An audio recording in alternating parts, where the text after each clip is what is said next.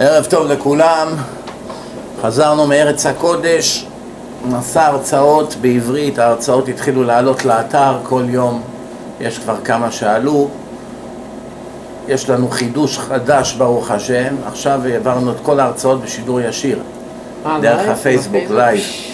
מאה אלף צפיות היה, וואו, בממוצע? בממוצע אה. על כל הרצאה, כל... Each one? מאה אלף? each one, כן, זה, זה, זה, מן הסתם זה אותם מאה אלף איש שראו כל לילה, פלוס מינוס. בקיצור, זה כוח רציני. ברוך השם, ב- בלייב הם לא מגבילים. כששמים פרסומים בפייסבוק, הם מגבילים כמעט לגמרי, לא נותנים שזה יתפרסם. רוצים כסף, כן? אבל בלייב, משום מה, או שהם בינתיים מאפשרים, או שהם עוד לא עלו על זה, לא יודע בדיוק מה. בלייב אפשר להשיג exposure ל-100% מהציבור. טוב, אנחנו מתקרבים כידוע לכם ליום הדין, הזמן קצר, המלאכה מרובה, הפועלים עצלים, הבעל הבית דוחק, העולם ישן, אנשים חיים בדמיונות, עדיין אף אחד לא התעורר. עוד מעט פתאום נרגיש שעוד יום יומיים ראש השנה ועוד לא עשינו כלום, לצערנו הרב. לכן, רבותיי, אדם צריך באמת להיזהר מאוד, מאוד מאוד להיזהר ולהתעורר מהר. סליחות זה חשוב, תפילות זה חשוב, אבל הכי הכי חשוב זה שאדם יתקן את עצמו. כמו שאנחנו חוזרים מאות פעמים כבר, תיקון המידות זה כל האדם, אדם צריך לעשות תשובה בינו לבין חבריו, להחזיר כספים שהוא גזל, כספים שהוא חייב עדיין, אבדות שהוא מצא ששייכים לאנשים, כל מיני דברים כאלה, אדם צריך לנקות את עצמו. הגמרא במסכת עירובין אומרת, עמוד כ"ב, אמר רבי יהושע בן לוי, מהי לכתיב אשר אנוכי מצווך היום לעשותם? מה זה שכתוב אנוכי מצווך היום? למה צריך את המילה היום? אשר אנוכי מצווך לעשותם. מה צריך היום? אין מילה מיותרת הרי בתורה. אומרת התורה, היום לעשותם ומחר לקבל את שכרם. היום אתה עושה את המצוות, הכוונה בעולם הזה, מחר בעולם הבא תקבל את שכרך בעולם הבא. הבעיה היא כזאת, יש כאלה חושבים, מספיק שאני לומד הרבה תורה ושומר מצוות, אז יש לי עולם הבא. זה לא נכון, יש עוד דבר שחייבים אותו. מהו? מה הדבר השלישי שחייבים? אחד זה לימוד תורה, שניים זה שמירת המצוות, מה הדבר השלישי שצריכים? מידות טובות. תשובה. לעשות תשובה על העבירות, כי אדם עושה הרבה מצוות, אבל גם עושה עבירות. חייב לעשות תשובה על המצוות, על העבירות, סליחה. אז אדם לא יעשה תשובה, מה יעזור לו? יש לו הרבה תורה, יש לו הרבה מצוות, אבל יש לו עדיין הרבה עבירות. ואז מה?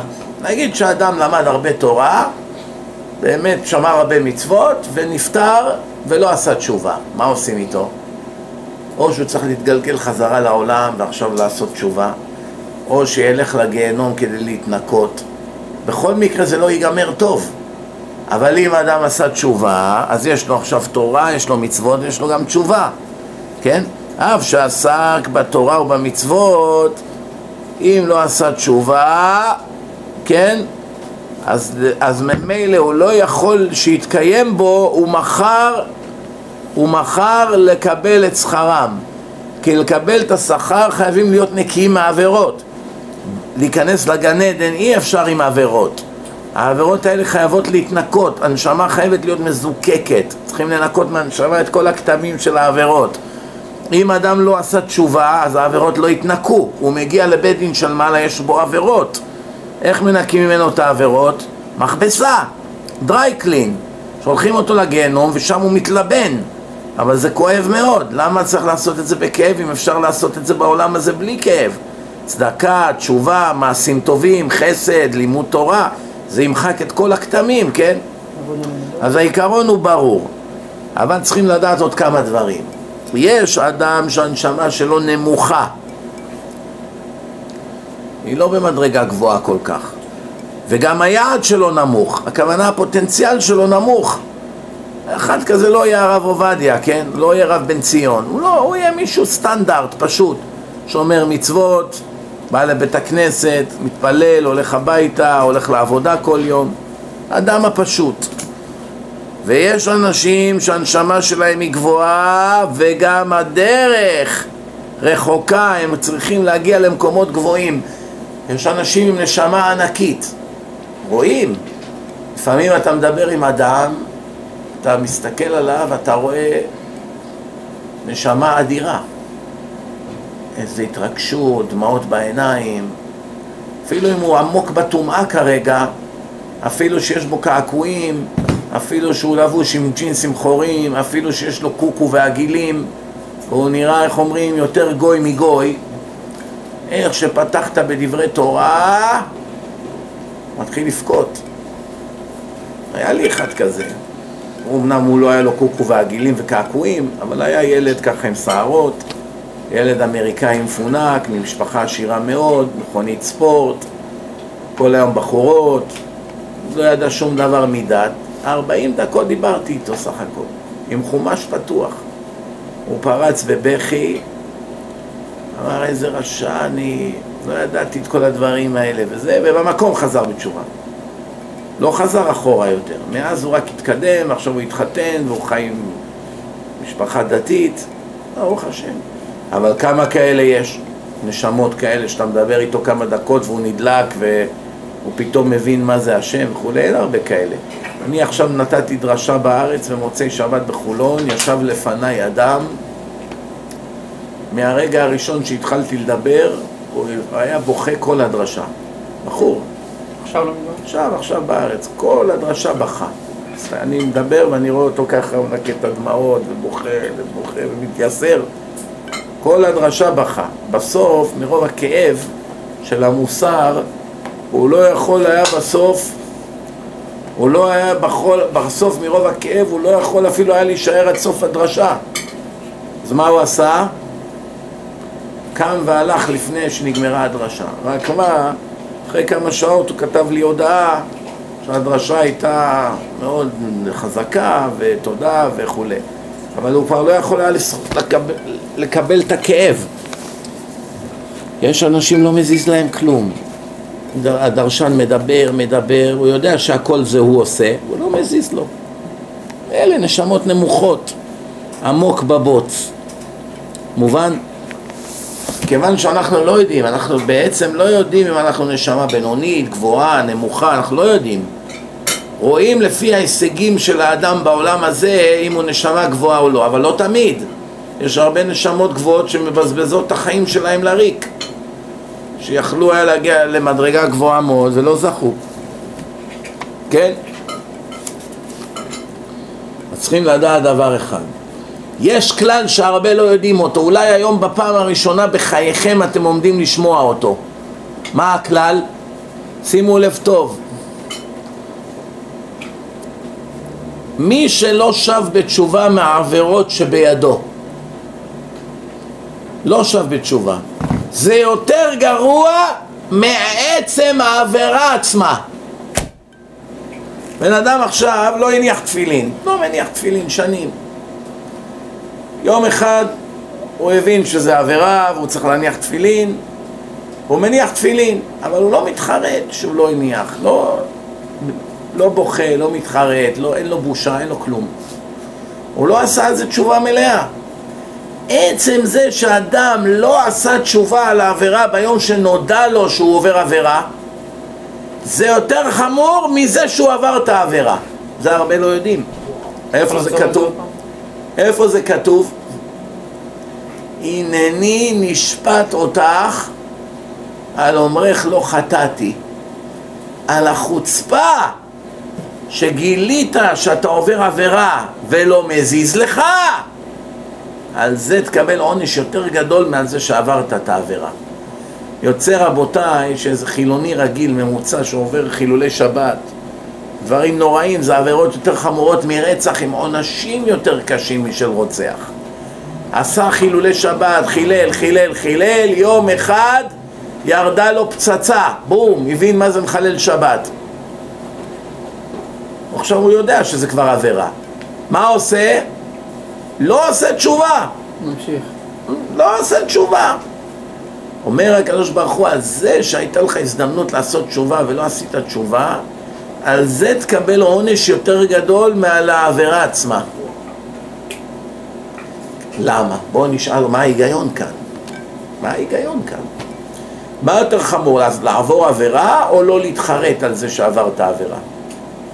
אם באת לבית משפט חילוני, דוגמה אדם גנב, גנב, אני יודע מה, אלף דולר מבית של מישהו, תפסו אותו משטרה, מביאים אותו לפני שופט. שופט עומד לתת לו עכשיו שלושה חודשי מאסר. נגיד. השופט שואל אותו, תגיד, אתה מתחרט שגנבת? הוא אומר לשופט, לא, הייתי צריך כסף, גנבתי. האם השופט החילוני ייתן לו עכשיו על זה עוד שנה מאסר על זה שהוא לא מתחרט, או שיגיד, טוב, נו מה נעשה, אתה לא מתחרט, יאללה, לך לשלושה חודשים שמגיע לך. האם השופט החילוני יחשוב שעל זה שהוא לא מתחרט על העבירה, מגיע לו עונש יותר גדול מזה שהוא עשה את העבירה? מה אתם אומרים? כן. לא. למה כן? לא. איזה שופט חילוני יחמיר עם בן אדם שהוא לא מתחרט על העבירה יותר מעל העבירה עצמה? דוגמה, אם עכשיו אדם רצח, הנה דוגמה מצוינת זה יגאל עמיר הוא רצח את רבין הוא קיבל נגיד, אני לא יודע, מאסר עולם, 25, 30 שנה מאסר, לא יודע בדיוק כמה זה. שואלים אותו, אתה מתחרט? לא, לא מתחרט. הוא הגיע לו, עשיתי מה שמגיע לו, זהו זה, לא מתחרט. האם בגלל שהוא לא מתחרט הוסיפו לו עוד 50 שנה מאסר או לא? לא הוסיפו לו כלום. אולי לא מקלים עליו, אולי לא יכונו אותו בגלל שהוא לא מתחרט, זה כן. אבל לא הוסיפו לו עוד עונש. סך הכל השופט התעצבן. תראה את החצוף הזה, הוא אפילו לא מתחרט, לא מתבייש. אז שונאים אותו, בסדר, אבל על עצם העונש, אותו עונש הוא קיבל. אחד רוצח אחר שאמר לשופט, אני מאוד מתבייש שרצחתי, אני מתחרט, הלוואי שלא הייתי עושה את זה, גם קיבל מאסר עולם. אותו דבר. אבל פה יש דבר מדהים בתורה. בן אדם עכשיו יכול היה לעשות עבירה נוראית שהעונש עליה הוא חמור מאוד אומר לך הקדוש ברוך הוא, תשמע טוב, עשית עבירה וזה דבר חמור ועל זה יש עונש חמור. אבל יש דבר בעיניי הרבה יותר חמור. חוצפה, חוצפה, יש לך חוצפה. שעכשיו אמרו לך זה עבירה והנה מגיע חודש אלול ועכשיו זה זמן שכתוב דרשו השם בהיותו קרוב, בהימצאו, כן? בהימצאו, בהיותו קרוב, השם קרוב אליך. יש לך הזדמנות עכשיו, איך אומרים? כמו בארץ עם האגרה שלם את האגרה, אף אחד לא משלם, שלם את האגרה, ערוץ אחד, אף אחד לא משלם, לא משלם, לא משלם, לא... יום אחד הם באים אומרים רבותיי, כל מי שלא שילם אגרה שנים יכול לבוא ביום כך וכך למשרד כך וכך, נבטל לו את כל הריבית, נבטל לו את הקנסות, את ההצמדות ונוריד לו גם חצי מהתשלום, שלם, מי שישלם יקבל חנינה. זה פשע לא להגיע צברת כבר חמישים אלף שקל חוב. עכשיו אתה יכול ללכת באלפיים, שלושת אלפים שקלים לגמור עניין. אתה לא בא? על זה תקבל עונש יותר חמור מזה ששנים לא שילמת. ככה השם אומר. ככה זה אצל הקדוש ברוך הוא. אצלנו האנשים זה לא ככה. עונש זה עונש וחרטה זה עניין פעוט. אצל השם זה לא ככה. וזה כתוב מפורש על זה שיש לכם את החוצפה לומר לא חטאתי, איך אומרים החילונים? אני צדיק, כבוד הרב. צדיק, עוד צדיק כמוך ועבדנו. כל היום מרחל, כל היום לשון הרע, כל היום ניבולי פה, כל היום מסתכל על בחורות, חלל שבת, אוכל טרף, לא מקפיד חלב ובשר, אין לו אמונה בהשם, כוחי ועוצם ידי, מה לא? רשימה מכאן עד סוף, עד סוף היוניברס, לא סוף העולם, עד סוף החלל. התיק שלו מתמלא בעבירות בשצף קצף. ראיתם במפלי הניאגרה כמה מים יורדים כל שנייה? ככה התיק שלו מתמלא בעבירות כל רגע. כל רגע, מספיק שהוא שם איזה תגובה נגד איזה רב ביוטיוב או בפייסבוק, כתב, לא, בכלל, בכל ההערות האלה שאנשים שמים או בכל מיני עיתונים חילוניים שמלכלכים על התורה, הוא כתב שם איזה תגובת הרס כל יום רואים את זה כך וכך אנשים, כל יום זה משפיע על עוד אנשים, כל, כל יום אנשים עוד מאמינים יותר לשקרים שלו, התיק שלו מתמלא בשצף קצף בעבירות והעיקר בסוף מה הוא אומר? אני צדיק, צדיק בחיים לא יגיד שהוא צדיק. הבנתם? יש דברים בחיים שצריכים לדעת אותם. מי שחושב שהוא צדיק הוא בטוח לא צדיק. זה בטוח. מי שאומר לך אני צדיק הוא בטוח רשע. אחד שאומר לך אני אקח אותך לאיזה מקובל, הוא יודע הכל, הוא... מי שיודע לא מגלה. ומי שמגלה לא יודע. אה? ברור שלא. יש כאן איזה אחד בברוקלין, איזה שרעבי אחד, שמעתם עליו? השם ירח- השם ירחם עלינו ויצילנו מכל הנוכלים והוא בראשם. אין אדם שהוא לא עבד עליו פה במקום הזה. לא יודע איזה, איזה דבר זה, ש-. שמאות אנשים הולכים לשם, משלמים כספים וכל מיני, ומי יודע איזה כישופים וכוחות הטומאה ולא יודע מה. הבנתם? קודם כל אנחנו רואים בפרשה של השבוע כתוב תמים תהיה עם השם אלוקיך רבותיי פרשת שופטים תמים תהיה עם השם אלוקיך תמים תהיה עם השם אלוקיך אסור ללכת לכל מיני בבות אסור ללכת לאנשים, אסור לתלות תקוות באנשים, אסור לתלות אפילו תקוות ברבנים אמיתיים לקבל ברכה, למה לא? מה, מה מפריע? מצוין, תקבל ברכה. ברכה של צדיק זה תמיד טוב. לתלות בצדיק שהוא יציל אותך מהצרות שלך, מה עם השם? מה, זנחת את השם? על זה נאמר, אותי עזבו מקור מים חיים, לחצוב להם בורות נשברים. איך תסביר שהם הולכים לשם אליו, אה, ופה, נו, בפרנסיס לואיס, של מילובביץ', מתפעלים אליו, לא? זה משהו, זה לובביץ' זה עוד בעיה, זה חלק מהם מתפללים ממש אליו. זה- כמו עבודה זרה. זה לא, עכשיו, ודאי, זה עבודה זרה מאה אחוז, לא אולי. אבל לא כולם ככה. לא, אני מכיר כמה חבדניקים נורמליים לחלוטין. אתמול ישבתי עם שניים כאלה. והם יודעים את זה? חלק יודעים, חלק לא. חלק גם לא עושים, חב"דניק? חלק גם לא עושים בכוונה. חלק, חלק יודעים שזה בעייתי וממשיכים, חלק לא מבינים. טוב, יש כל מיני... חב"ד זה עם שלם, זה לא איזה קבוצה קטנה, כן? יש בהם כל מיני סוגים. יש בחב"ד אנשים כמו הרב איתן בגדדי, מפציצים מוסר, אמת, בלי חנופה, בלי, בל- בלי כל הבלבולי מוח, רק אהבה, רק כל הסיפורים האלה, אנחנו מדברים רק חיובי, שטויות. כמו שצריך בתורה הוא מדבר והוא מתפלל בסידור של חב"ד, מתלבש כחב"דניק, הוא בא כל שנה ליורצייט של הרבי פה, מהארץ.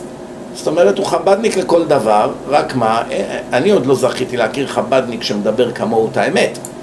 אני הייתי במילאנו, היה שם משגיח כשרות בגלידריה במילאנו, במילאן. הוא בא ואמר לי, אני חב"דניק ואני מאה אחוז איתך. זה לא מעניין אותי מה הם אומרים פה, זה האמת. אתה אומר מה שכתוב בתורה, אותי לא מעניין מה הם אומרים. מה... חב"דניק אחד אמר לי, אותי לא מעניין מה החב"דניק ההוא יגיד עליך ומה הוא, אותי מעניין. מה שאתה אומר, אני רואה הכל בתורה בעצמי, מה אני צריך? אני צריך... לה... מה, אני... אנחנו פה פוליטיקה? בגלל שאני חב"דניק אז אני אגיד שזה לא אמת? זה האמת. זהו, זה לא אוהבים, שלא יאהבו. אתה אומר מה שכתוב, מצוין, תמשיך ככה. אני רק אותך שומע. ככה הוא אמר לי, הנה, זה מוקלט. חב"דניק, מהגל... הוא משגיח בגלידריה במילאנו שם, יש גל- גלידה כשרה של אה, בחור צדיק בשם מיכאל, והוא שם, החב"דניק הזה, מאה אחוז, אוהב מוסר. ואתמול בלילה ישבתי עם שני חב"דניקים, אחד מהם דיבר, גם כן, הוא אמר, אני מזכיר גיהנום, שכר ועונש בשיעורים שלי. נכון שזה לא מקובל כל כך בחב"ד, אבל אני כן מזכיר. ועוד אחד התקשר אליי מבוסטון, חב"דניק, אני רוצה להזמין אותך לשבתון. אמרתי לו, תשמע, אני וחב"ד זה לא אותה שיטה, אתה יודע. אני מדבר חזק, על השולחן, הכל בפנים.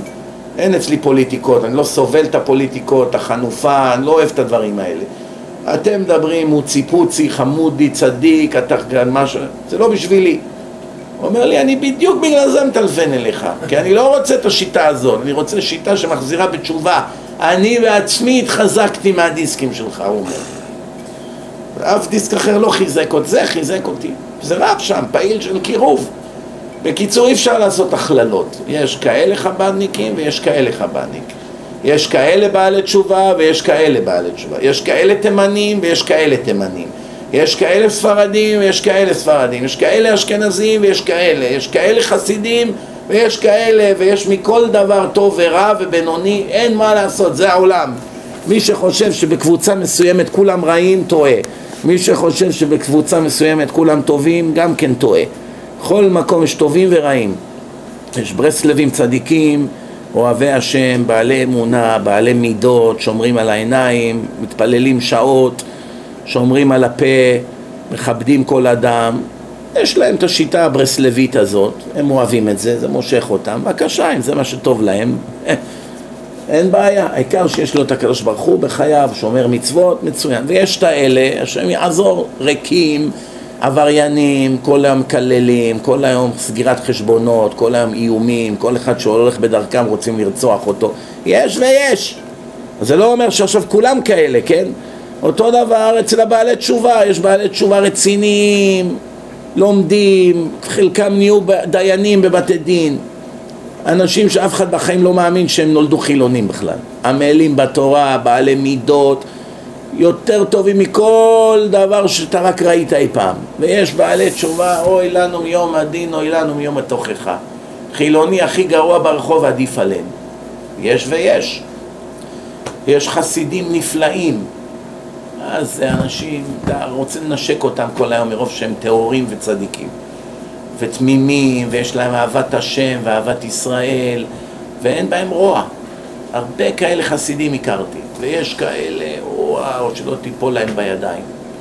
נוכלים, אכזרים, איך אומרים ביידיש? שייגצים. אין להם בושה מכלום.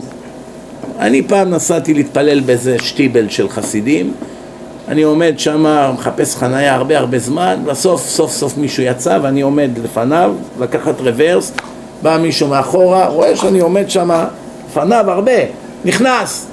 אני אומר לו, היי, אתה לא רואה אותו לפניך, למה אתה עושה כך? מה עונה לי? אני כאן ממבר. הוא אומר לי. ברחוב זה היה, לא בחנייה. ברחוב. אני כאן, זה המקום שלי כאן. שומעים? מה זה שייך לרחוב עכשיו לחנייה? סתם, נוכל, רמאי. אחד כזה באמת חושב שהתפילה שלו תתקבל? את התפילה שלו יחנקו אותו בתוך הפה שלו. יכניסו לה אותו בתוך הפה עד שייכנס לו טוב טוב בלוע ויחנוק אותו. שלח אותו אקספרס לגיהנום. מה? זה, זה בן אדם זה? זה עזוב אותך עכשיו מדתי, זה בכלל לא בן אדם אחד כזה. בין והוא דתי, בין והוא לא דתי, זה שטויות. למה צריך לעבוד על מידות? מידות, הלוואי שזה רק מידות היה הבעיה שלו. קודם כל שיהיה בן אדם, אחרי זה שיעבוד על המידות, כן? אז מה הדוגמה? עוד פעם אני אומר, רבותיי, הכללות זה דבר מאוד מסוכן.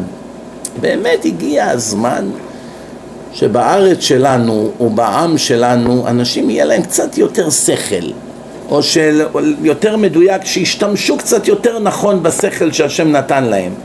ויפסיקו עם ההכללות, אלה רוסים, ואלה אתיופים, ואלה אני יודע מרוקאים, ואלה אשכנזים, ואלה כאלה, ו...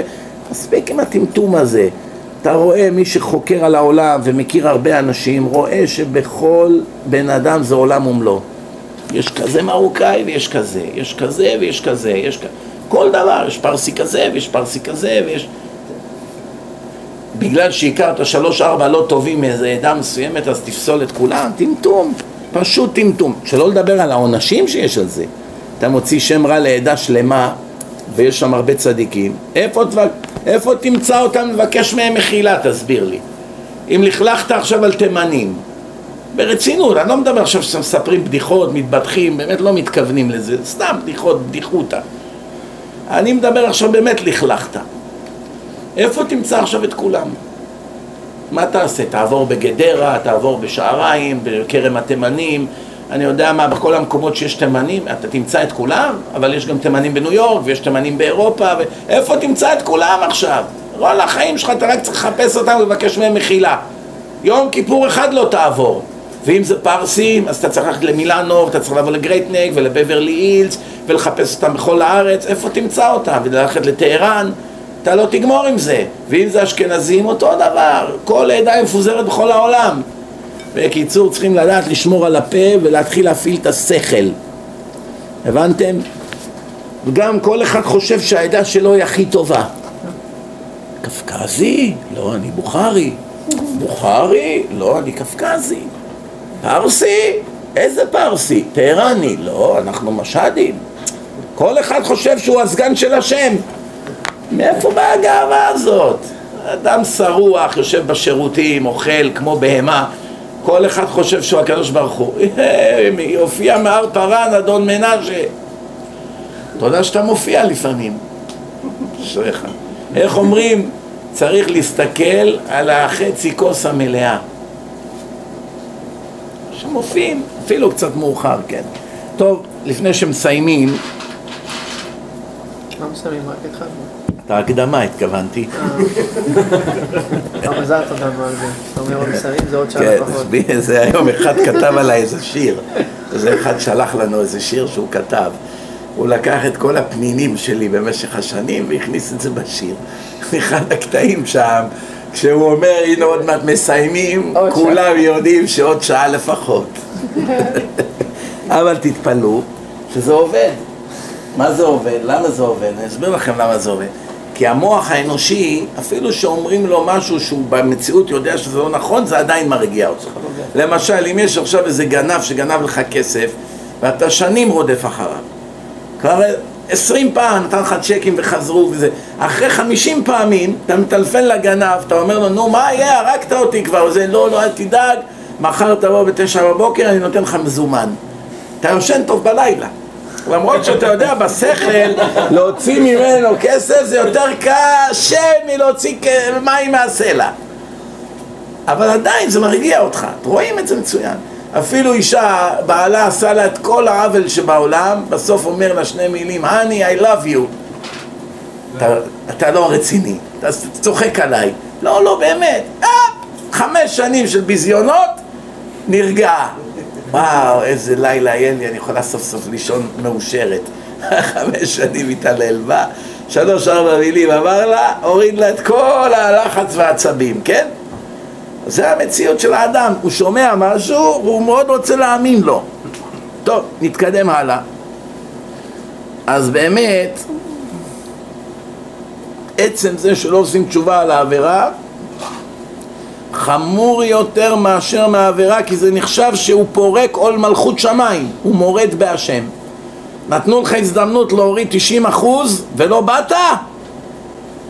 איך אתה רוצה שעל זה אני לא אכעס עליך? כן? ולא נחשוב שרק מי שירבה מרד פשע ורשע צריך לשוב בתשובה. יש כאלה אנשים אומרים, מה אני עושה? אני דתי. מה אני צריך לחזור בתשובה? זה בשביל החילונים. מה זה לחזור בתשובה? מה, אני, אני חרדי מלידה? הרבה אומרים את זה, חיים בדמיונות. הצדיק הכי גדול בעולם צריך לחזור בתשובה, מה? עבירה אחת בשנה, אתה כבר צריך לעשות תשובה, מה? אנשים לא מבינים את זה. אלא גם מי שזכה לחיות בישיבה ולהסתופף בחצרות השם. אדם שהוא כל החיים שלו מוקף בתורה, חרדים, ספרים, במשך כל היום צריך לעשות תשובה. על מה? כל היום הוא ישב למד, כל השנה ישב למד, לא עזב את הספר. על מה הוא צריך לעשות תשובה? תגידו לי אתם, על מה? ויתר על הכל, ויתר על תענוגות העולם הזה, ויתר, ויתר על טיולים, ויתר, ויתר על כסף, ויתר על הרבה דברים. מה עכשיו, גם אחד כזה צריך לעשות תשובה?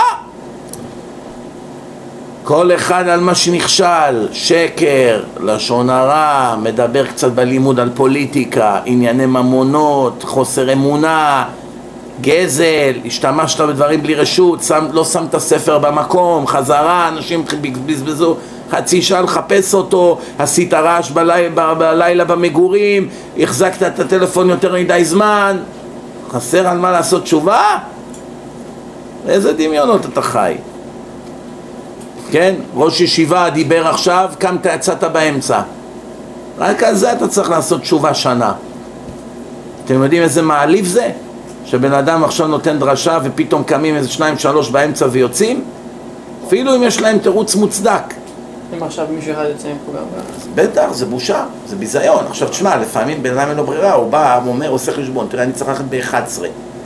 אבל עדיף שאני אשמע לפחות שעה נכון. וילך מאשר אני לא אבוא בכלל, נכון? אבל הוא לא לוקח בחשבון שהמרצה נפגע מזה.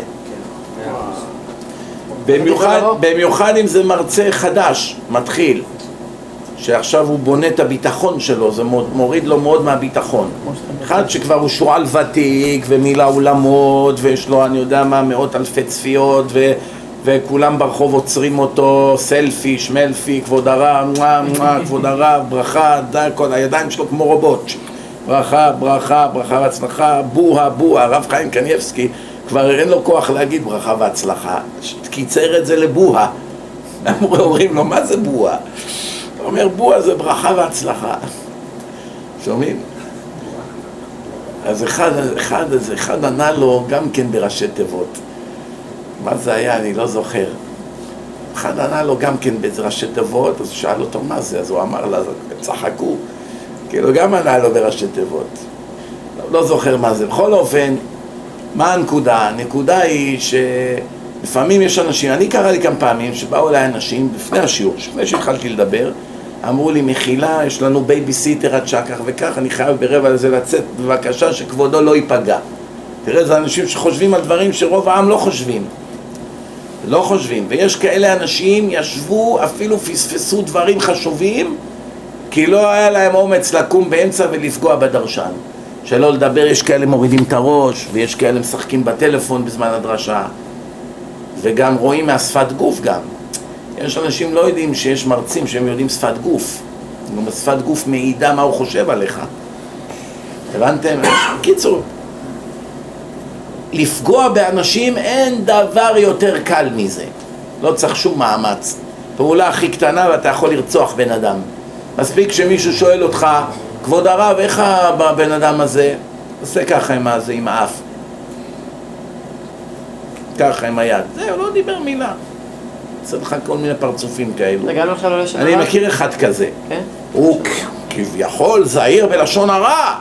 לא יגיד משהו רע, אבל עושה כאלה פרצופים, עדיף כבר שידבר את כל הרע שבעולם מאשר הפרצופים האלה. למה? הפרצופים האלה מתפרשים באלף דרכים. אם אתה בא לבן אדם, אומר לו, כבוד הרב, איך זה משפחת כך וכך להשתדך עם הבת שלהם? עושה לך ככה. זה לא אמר כלום. עכשיו, מה זה המום הזה? מה זה המום הזה? רוצחים, שודדים, אני יודע מה, כל היום אה, אוכלים כמו חזירים, וולגרים, מה זה המום הזה? מה הם? מה זה בדיוק מה הם? חילונים, דתיים מזויפים, מה? לך עכשיו תדע מה הוא התכוון. כבר הפרצוף הזה זה כמו 300 פסוקים של לשון הרע. עדיף כבר היה אומר, אלה לא מספיק דתיים בשבילך, כבר עדיף. או אלה, אני יודע מה, יש להם אה, היסטוריה של גנבות. כבר לפחות אתה יודע דבר אחד, בסדר, שאר הדברים הם בסדר.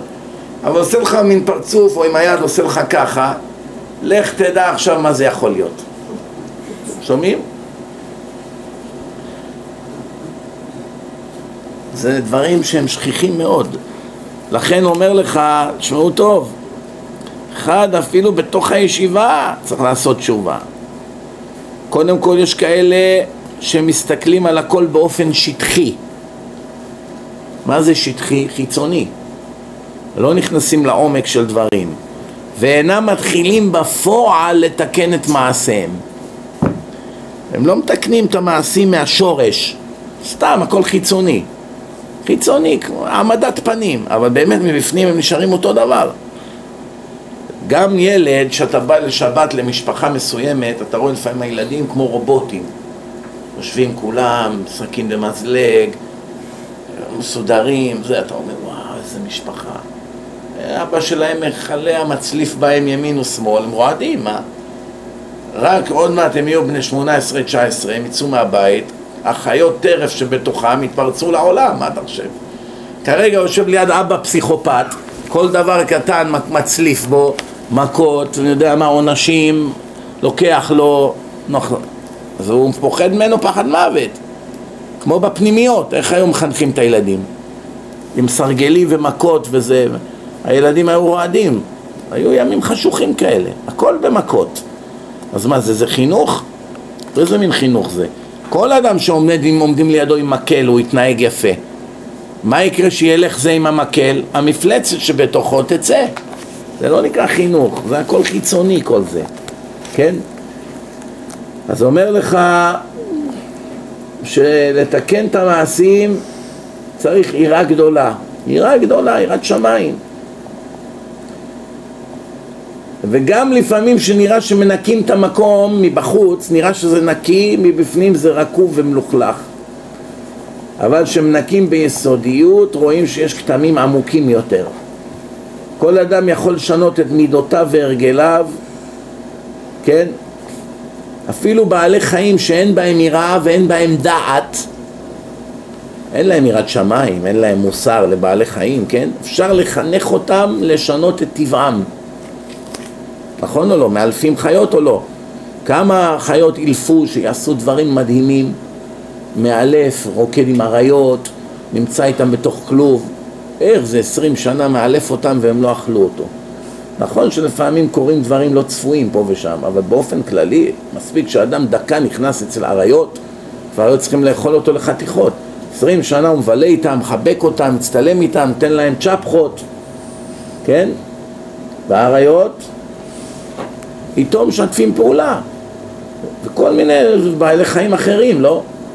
מה רואים מכאן? אפשר לאלף בעלי חיים לשנות את טבעם, שהטבע שלהם הוא כזה והם רוצים לשנות, רואים שזה דבר מדהים, שנים את טבעם. אז אם בעלי חיים יכולים להתגבר על טבעם אף על פי שאין בהם יראת שמיים ומוסר ואין להם כוח שיעזור להם, איך באמת מאלפים בעלי חיים? חשבתם פעם? איך מאלפים פיל לעמוד על שניים? או אני יודע מה, קופים שיעשו כל מיני דברים שהם נגד הטבע שלהם. ביטיון. והאריות ככה, וכל הדברים, איך מאלפים אותם? איך פתאום מאלפים דולפין? תעמוד, תשב, תקפוץ, תעשה סלטות? מה זה, מאיפה כל הדברים האלה? צ'ופרים. הכל צ'ופרים. צ'ופרים. אומרים לקוף, כל פעם שתעשה ככה, מראים לו שני בוטנים, הנה שמים לך פה. ההוא הבין. פעם אחת עשה, קיבל שני בוטנים. עוד פעם דחפו אותו לעשות, שני בוטנים. עוד פעם, שני בוטנים. הוא כבר לבד, כמו רובוט. עושים לו ככה, מראים לו שני בוטנים, קופץ. אותו דבר הדולפין. כל סלטה שעושה, נותנים לו איזה דג שמן. ככה, דג סלומון, 100 דולר בחנות. דוחפים לו לפה. בלע אותו, עוד פעם עשה סלטה שניים, נותנים לו עוד אחד, באימונים. מה הוא מבין? משתלם לי לעשות סלטות. גם אצלנו הילדים, איך מאלף, מאלפים ילדים להתפלל? לא בשבילם להתפלל. מה, הילד רוצה עכשיו להיות בחוץ, בבית כנסת, לרוץ עם הילדים, לשחק תופסת, מחבואים, כדורגל, איך אומרים? יש כל מיני משחקים, כן? מה עכשיו מושיבים אותו שלוש שעות בית הכנסת, כולו לא לא לא, בר מצווה, בסימן טוב, כל הזה, הוא יושב שם משועמם, שב, לא לזוז. הוא יושב ככה לחוץ, בלחץ, אבא אפשר לשירותים, לא לזוז, מספיק עם הטריקים. לא, פלא פלאים שאחרי זה בגיל 14-15 הוא נהיה חילוני. חושבים שבכפייה אפשר לעשות את זה? אז יש דרכים יותר טובות, תן לו צ'ופרים. כן. עד גיל 13 מותר לשדל ילד על ידי מתנות, אחרי גיל 13 עדיף לא. נכון, אבל עד גיל 13 אם הוא עדיין צריך מתנות, מצבך לא טוב. כן, בקיצור, אתם מבינים מה הנקודה רבותיי? אז עכשיו, ילד, נותנים לו פרסים. אם תתפלל יפה, אני נותן לך לשחק שעה במשחק המטופש הזה שלך. וואו, המשחק הזה זה החיים שלו עכשיו. טה טה טה טה טה, ראיתם את הילדים במשחקים? אה, עושה ככה.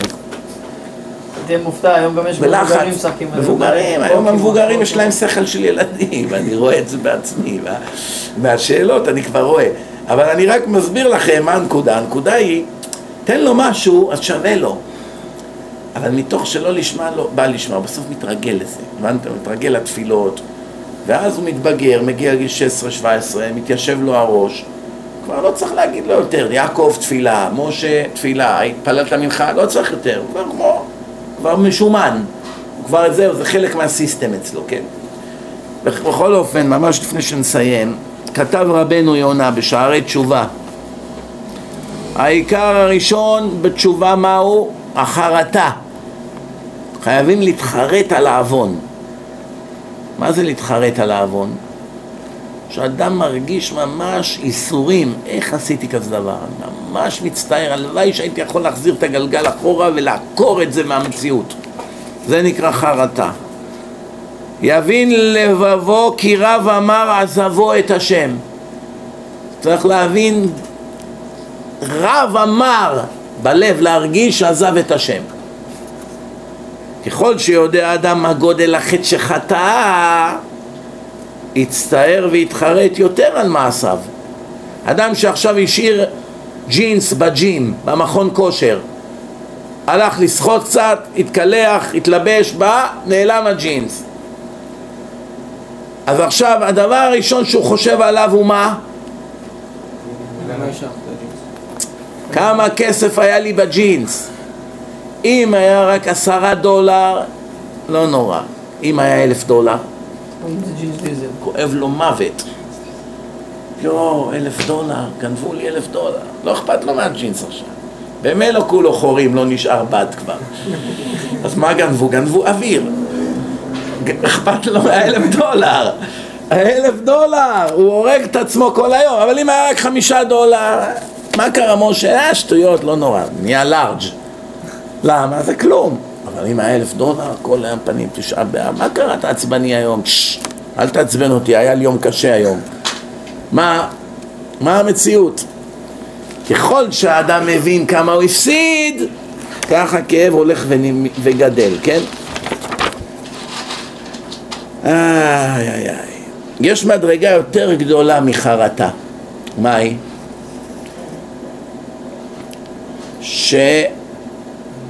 שאדם מתבייש על זה שעבר על רצון השם. יש עניין, אני מתחרט שעשיתי את העבירה, אבל יש את המציאות, איך עשיתי כזה דבר להשם. זה מה שיוסף אמר לאשת פוטיפר. איך אני אעשה כזה דבר לאדון שלי? פוטיפר, הוא נתן לי עבודה, הכניס אותי לביתו, אני אלך עם אשתו? נכון? מה יוסף אמר לה? אבל מה הוא ענה לה? הוא אמר לה, איך אעשה כזה דבר להשם? לא רק לבעלך. איך אני אעשה להשם כזה דבר? מה אכפת להשם מזה? זה בינך לבינו, מה? אחד מכניס סכין בגב של השני. אלא מכאן רואים, פסוק מפורש בתורה, אדם ילך עם אישה נשואה, הוא עושה צער למי? להשם. ומי מי יקבור אותו בסוף? השם יקבור אותו, לא הבעל שלה. הבעל יאכל את הלב, יקלל, יאיים, אני יודע מה, ובסוף יתנדף עם הרוח. ואם ילך לבית משפט, עוד ייתנו לו שתי סטירות גם. שלם לה מזונות, תן לה את הבית גם. היא בגדה בי ואני אתן לה את. כן, תן לה את הבית. זה המציאות, מה? זה לא, זה לא דין תורה שאישה שזנתה מאבדת את הכל. במדינה שלנו זנתה, אין שום בעיה. שום בעיה. אין, לא מפריע לשופטים. סדום ועמורה, הם בעצמם עושים כאלה דברים. מה, אתה אכפת להם שמישהו עשה כזה דבר?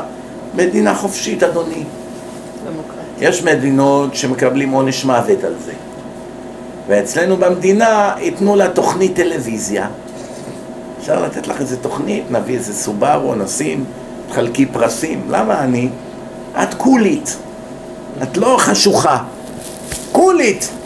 שימו לב בתוכניות של החילונים, שבא להם איזה חרדי או חרדית, אם זה לשיר, אם זה אני יודע מה, לעשות כל מיני דברים שהחילונים אוהבים, איזה כבוד עושים להם, איזה מחמאות, יעני, או, סוף סוף חרדי כמונו, נורמלי.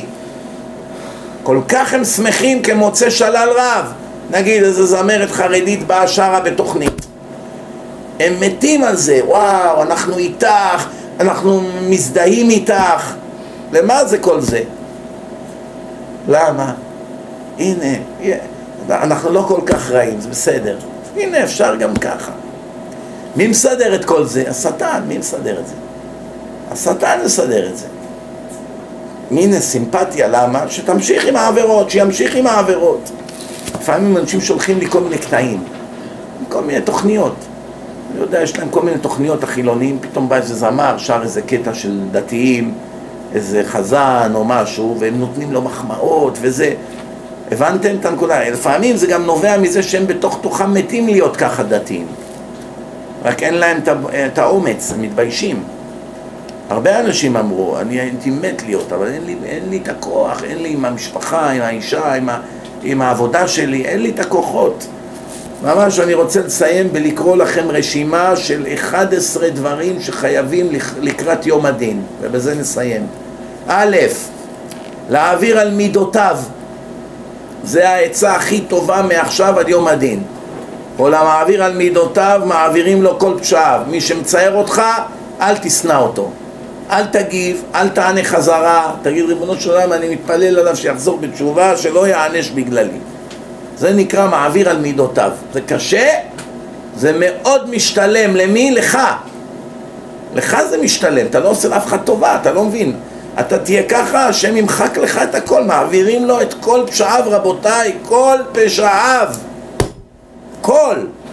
לא 20 אחוז, 50 אחוז. על 20 אחוז זה שווה גם. אתם יודעים מה זה ההנחה של 20 אחוז מהפשעים שלנו ביום הדין? זה מתבטא במאות שנים בגיהנום, מה זה צחוק? אם יורידו לנו אחוז מהעונשים כבר נרקוד. וואו, פטרנו מאחוז מהעבירות. כל פשעיו, כל פשעיו. ב' להיזהר מכעס והקפדה בימים האלה. לא לריב עם אנשים בכביש, לא לקלל, לא לצעוק, גנבת את התור, מה הולך פה, איפה המנהל הבנק, מה זה פה, הכנסתם את ההוא לפניי, עזוב אותך מכל זה. לא כעס ולא הקפדות. ג' חובה עלינו להתחזק באהבת הבריות. לפעמים אין מה לאהוב, אבל תשתדל בכל זאת למצוא מה. באהבת הבריות, רדיפת שלום לקראת יום הדין. לא נורא אחי, מה נריב, אתה צודק, תהיה בריא, יום טוב לך, שלום. לא לריב. ד' להקפיד ששני ימי ראש השנה יעברו עלינו בשלמות ממש. תהילים כל היום, לא בדיבורים, לא ליצנות, לא לשון הרע, לא בשינה. כל הישן בראש השנה מזלו ישן כל השנה, אומר הארי. זה לא צחוק. זה יום הדין, מה אתה הולך לישון? אדם יש לו משפט חודש לפני לא נרדם, פתאום ביום של המשפט הלך לישון? אתם מכירים אחד כזה? תראו לי בהיסטוריה אחד שנרדם ביום של המשפט שלו, או בלילה לפני. ברגע שאדם ישן זה בעצם אין לו אמונה שהיום זה המשפט והשם דן אותו. זה ביזיון גדול, מה? אני שופט אותך ואתה הולך למכור לי עכשיו? תאר לך שהשטן מביא את התיק שלך לבית דין של מעלה הוא מצביע עליך ואתה עם הפה שלך פתוח והקרש שלך ככה בחוץ ואתה יושן ככה במיטה כמו לוויתן והנחירות שלך בוקעות את כל הרקיעים כבר לא יכולים לשמוע את השטן מהרעש. אומרים בוא תראה את הפלגמט הזה איך הוא נראה ביום הדין. כבר הפסדת את הדין, רק מהמראה הזה אבל אם רואים אותך עם תהילים, עם איזה דמעה שניים, ריבונו של העולם, אנחנו איך אומרים, על הפנים, תמחל, תסלח, תבין, תן לי כוחות, תן לי כוחות להשתפר, תעזור להתגבר על התאוות, מצטער, אני ציירתי אותך. מספיק שזה עובר לך בראש, כבר טענותיו של השטן, ויש לו הרבה, תאמינו לי, נחלשות פלאים. אין לו כבר את הכוחות, בגלל שעכשיו הוא מציג את זה ורואים אותך עם התהילים. זה לא צחוק. מה, כל הלילה לא לישון? לא לילה, אני מדבר על היום. ויש להיזהר שלא לשבת בבטלה בראש השנה, זה, זה החמישי. לא לבזבז את הזמן, מה איתך? אני הולך לשבת על שפת הבריכה עם אבטיח. זה כל השנה. מה עכשיו? יום הדין! הידרא רבה, הידרא זוטא, תהילים שלם. מה הולך פה? מפצח גרעינים. תגיד, מה אתה חושב יהיה מחר במשחק? מי ינצח, ביתר או מכבי? דנים אותו לנצח נצחים, מפצח גרעינים. מה הולך פה, רבותיי? הבורות היא זועקת לשמיים. ו' הרבי מבריסק היה מסיים את כל התהילים בראש השנה. כך כדאי מאוד לעשות. בלב נשבר, אבל הכלל הוא מוטב מעט בכוונה מאשר הרבה שלא בכוונה. הדיברה השביעית, ללמוד על השולחן בראש השנה משניות של מסכת ראש השנה. יש משניות עם הסברים. בכל סעודה יגמרו לפחות פרק אחד.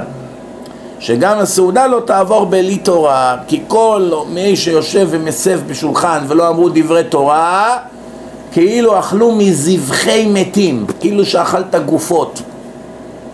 גופות של מתים. זו השוואה נוראית זה. מה אתה אוכל מהבת הבהמה? עכשיו אכלת, השולחן זה מזבח, תגיד דבר תורה, לפחות דקה תגיד דבר תורה. חטא, על מאכלי ראש השנה נאמר סימנה מילתא, נפסק בשולחן ערוך שאוכלים דברים מתוקים דווקא, דבש, כל מיני דברים, תמרים, כל הסימנים, כן?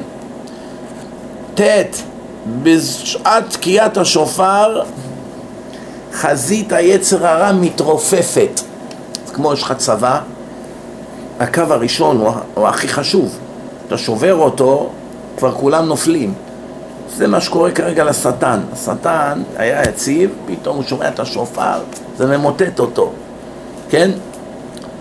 מה שאין כן במשך כל השנה שהשטן הוא חזק מאוד.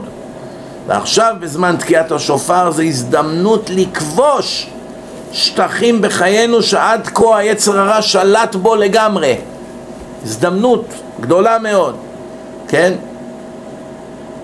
ועושים וידועים בערעור, בערעור, בזמן שאתה שומע את התקיעות, בין לבין אתה רואה שם, יש שם וידועים. מה עוד? בעשרת ימי תשובה צריך להקפיד על קבלת עול מלכות שמיים בשמחה אמיתית. אחריה תבוא התשובה הפרטית על חטאים שהכפרה עליהם תהיינה ביום כיפורים, ביום הכיפורים. 11. להמליך את הקדוש ברוך הוא על כל איברנו וחושנו. עיקר העניין של ראש השנה רבותיי, מלבד זה שזה יום הדין, אמרו לפניי מלכויות, אתם צריכים להמליך אותי. לכן כל הזמן המלך הקדוש, המלך הקדוש, המלך המשפט, כן? שימו לב, כל, כל הראש השנה הזה זה מלך, מלך, מלך, תמלוך. מלאך. כן, זה חשוב מאוד. למה? שזה העניין, עיקר לקבל את השם כמלך, לקבל על עצמנו להשתעבד לו, לקדוש ברוך הוא יתברך, שכל איברינו יעשו רק את רצונו, וזה נקרא קבלת עול מלכות שמיים, כן? וצריך להכניס בליבנו את הפחד מיום הדין, זה לא בושה לפחד, זה חובה לפחד. אתה לא מפחד, אתה שותה, שותה בטית, כן? עצם זה שאדם רועד מיום הדין זה כבר מדרגה גדולה וסגולה להיחתם לחיים. רק מזה שאתה מראה שאתה מפחד מיום הדין, זה מראה שיש לך יראת שמיים, וזה כבר עוזר לך בדין, שימו לב. בית משפט חילוני, אתה תרעד ותתעלף, השופט אכפת לו? השופט יודע שאתה מפחד, מה? מי לא, איזה שופט לא יודע שנאשם מביאים אותו לבית המשפט לגזר הדין? כולם מפחדים, אבל זה לא מתחשבים בזה בדין שהוא מפחד. אדוני, למה אתה יושב? לא יכול לעמוד כבוד השופט, אני כולי בלחץ, אני מתרגש, אני מפחד, אני, אני עומד להתעלף. מה עכשיו, לא, אכפת לו לשופט? תעמוד ותשמע את גזר הדין. פה זה הפוך. עצם זה שאתה מפחד מיום הדין, משה, למה לא ניסע השנה למלון בטבריה? איזה מלון עכשיו? יום הדין, כולי בלחץ. מה, מה, יש לי זמן למלון? משה, שחק עם הילדים מתקות בגינה. מה המתקות עכשיו? יום הדין. משה, בוא נאכל, אני הכנתי עוגת קצפת. מי יש לו עכשיו ראש לעוגת קצפת? אני עכשיו רועד, או מי יודע מה הולכים לגזור עליי השנה, כן? פעם אחת תלכו לבית משפט. תראו איזה פחד.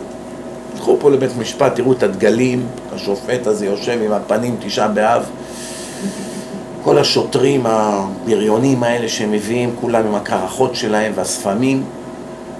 אתה רק נכנס לשם בתור עד או בתור צופה, אתה רועד. תאר לך שעכשיו אתה השופט קורא את השם שלך, מיסטר כהן, your honor, תעמוד פה. אה, אתה רק עומד, רואה אותו, אתה רואה את העורך דין האכזר הזה בא עם כל התיקיות שלו, הלב שלך יורד למכנסיים, מה?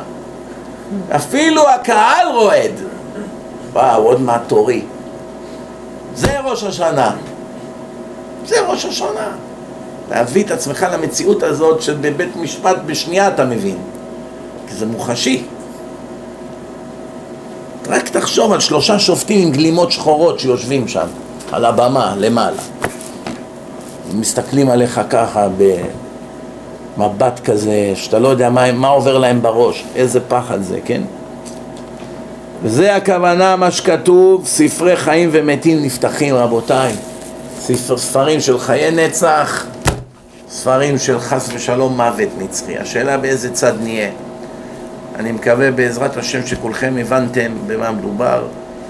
חייבים להתחזק, פחות לעבוד, יותר תשובה, יותר סליחות, יותר עבודה על המידות, יותר צדקה, והכי הכי חשוב, תיקון המידות. ברוך אדוני לעולם, אמן ואמן.